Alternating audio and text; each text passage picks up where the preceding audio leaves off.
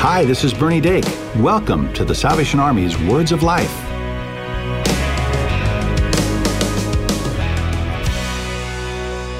Welcome to Words of Life. I'm Cheryl Gillum. Hi, Cheryl, and I'm Bernie Dake. You know, we're in the last few episodes of this series, Skeptics Welcome, and we're grateful to Ken for putting this incredible series together. I think he's done a beautiful job of taking your questions and discussing them with some grace. This week, Ken talks about salvation. The main part of this question is can you lose your salvation? And like we discussed last week, many denominations feel very differently about this question. Yeah. I have a Baptist friend who kind of holds on to the thought once saved, mm-hmm. always saved. I think right. certainly different denominations, like we talked about last week, have different viewpoints. Um, but the real question is, you know, where did that come from? Right. Where is it bubbling up from? Right. The human that's asked that question, do you know that God loves you? In, in spite of anything you've done, He loves you. Right. Well, I think that we need to understand that our adversary is the devil. Yeah. He is the father of lies. And yeah. he is constantly throwing lies at us to say that we're not good enough, that God doesn't love us. And so, it, from that perspective, uh, yes, it's important for especially this person to know God loves you. Amen. You know, then there's something else that kind of this kind of struck in me when when I was a young adult. I um, I mean, I had this thought because I know that I wasn't um, I was willfully sinning, and so I had to evaluate my own story. You know, at that point, would I see Jesus yeah. or not? And so, you know, again, it comes back to the origin of that that question: Where is it coming from within you? And you have to we have to ask the Holy Spirit to reveal that to us. Mm-hmm. Um, you know, if I'm sinning, Lord, reveal it to me. Um, if I'm not, I accept fully the love of Christ and His acceptance in my life. And stop me if you've heard this before, but uh, we were at an event where one of the speakers, Major Missy Romack, said, The devil doesn't keep his deals and the Lord doesn't make deals. He makes promises. And there's only one thing he cannot do the Lord cannot fail. He loves us, and um, his love won't let go no matter what we do. I think uh, it's exciting for me having had such a relationship with Transmission for so long. There's a new album out. We talked about it last week. And on the album is a song called Faithful, which is an arrangement of uh, a song that two former generals of the Salvation Army had written together called They Need Christ. And it talks about, in the lyrics, it, it mentions there are people hurting in the world out there. They need us, they need Christ. And we hope that if you're listening to this episode, if you're within the sound of our voices, and you need Christ or you're wondering about His love for you or your relationship with Him, reach out to us at the Salvation Army. Find someone locally, get to a Christian church, uh, find someone you can talk to about the love of Jesus because it is unfailing. We hope that um, if you hear nothing else, you hear that hope today in Jesus.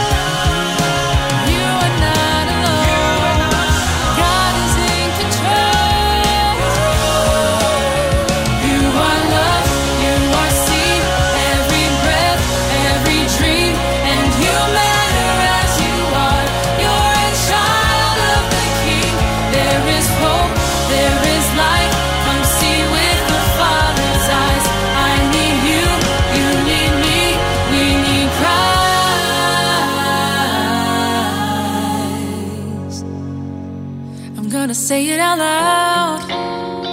Let the whole world know our God is faithful, forever faithful, from beginning to end.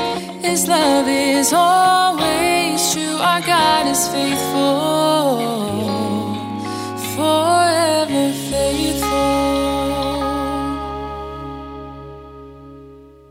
Good morning again, and welcome back to Skeptics Welcome. I hope you are wrestling with the scriptures. I hope that this has been somewhat of a challenge to you. Last week, I referred to a difference between those who follow the teachings of John Calvin or Martin Luther and those who follow the teaching of John Wesley or James Arminius. It has to do with the concept of free will, or what some might call eternal security. That is, once I accept Christ's salvation, I cannot lose it, for it's His to give.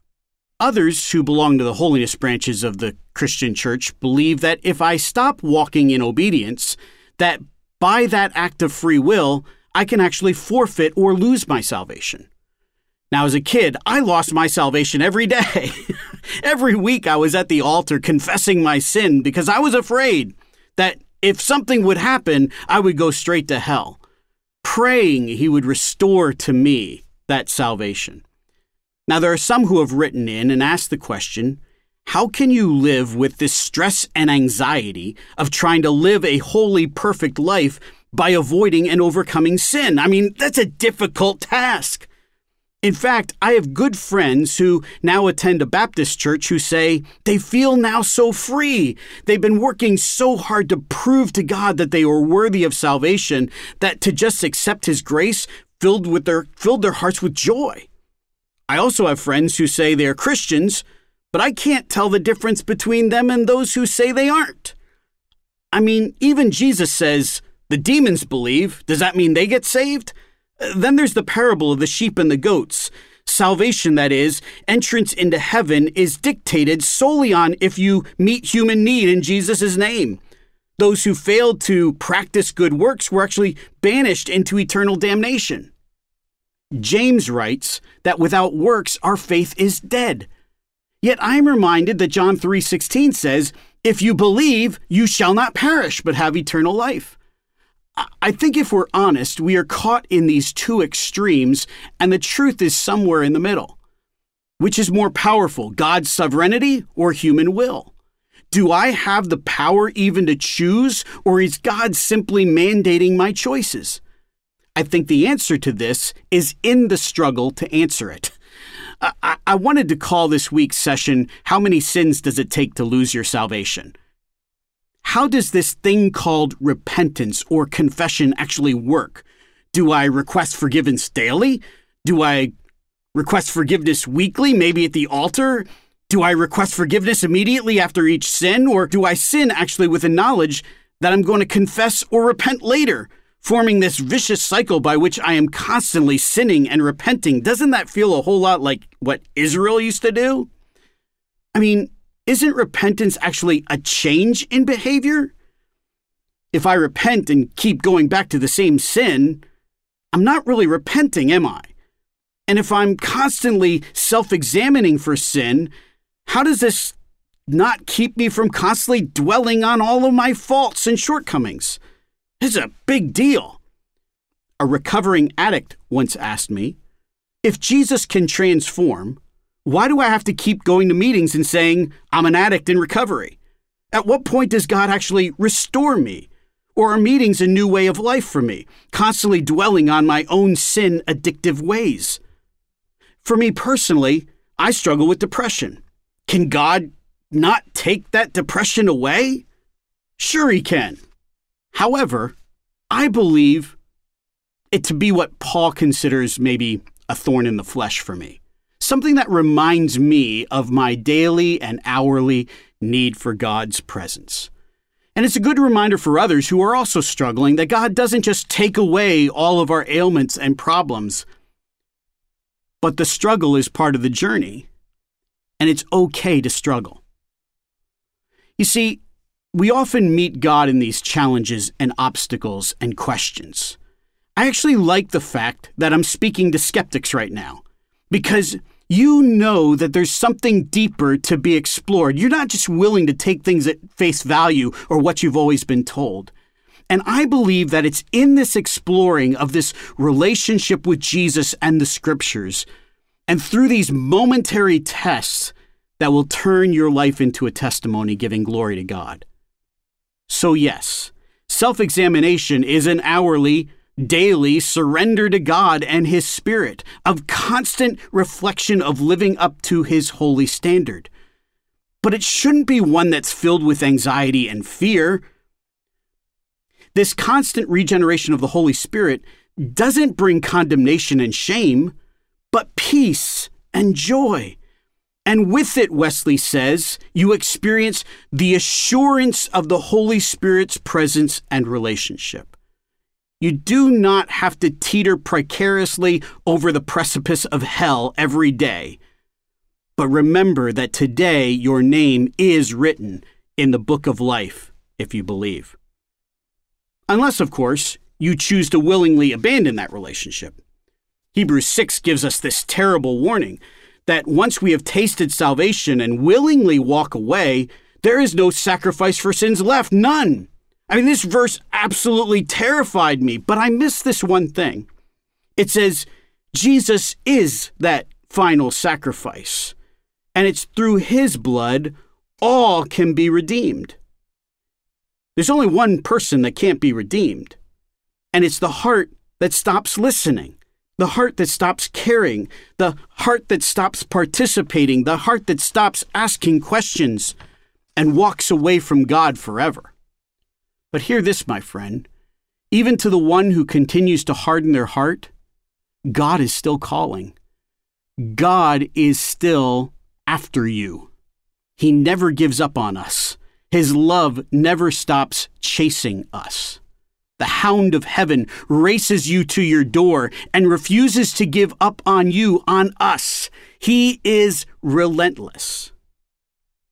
So, my friends, it's okay. Breathe. The Holy Spirit is inside of you.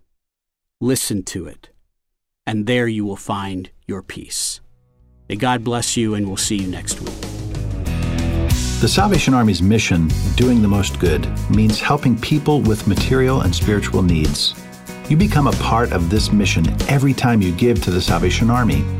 Visit salvationarmyusa.org to offer your support, and we'd love to hear from you. Email us at radio at uss.salvationarmy.org. Call 1 800 229 9965 or write us at P.O. Box 29972, Atlanta, Georgia 30359. Tell us how we can help. Share prayer requests or share your testimony. We would love to use your story on the air.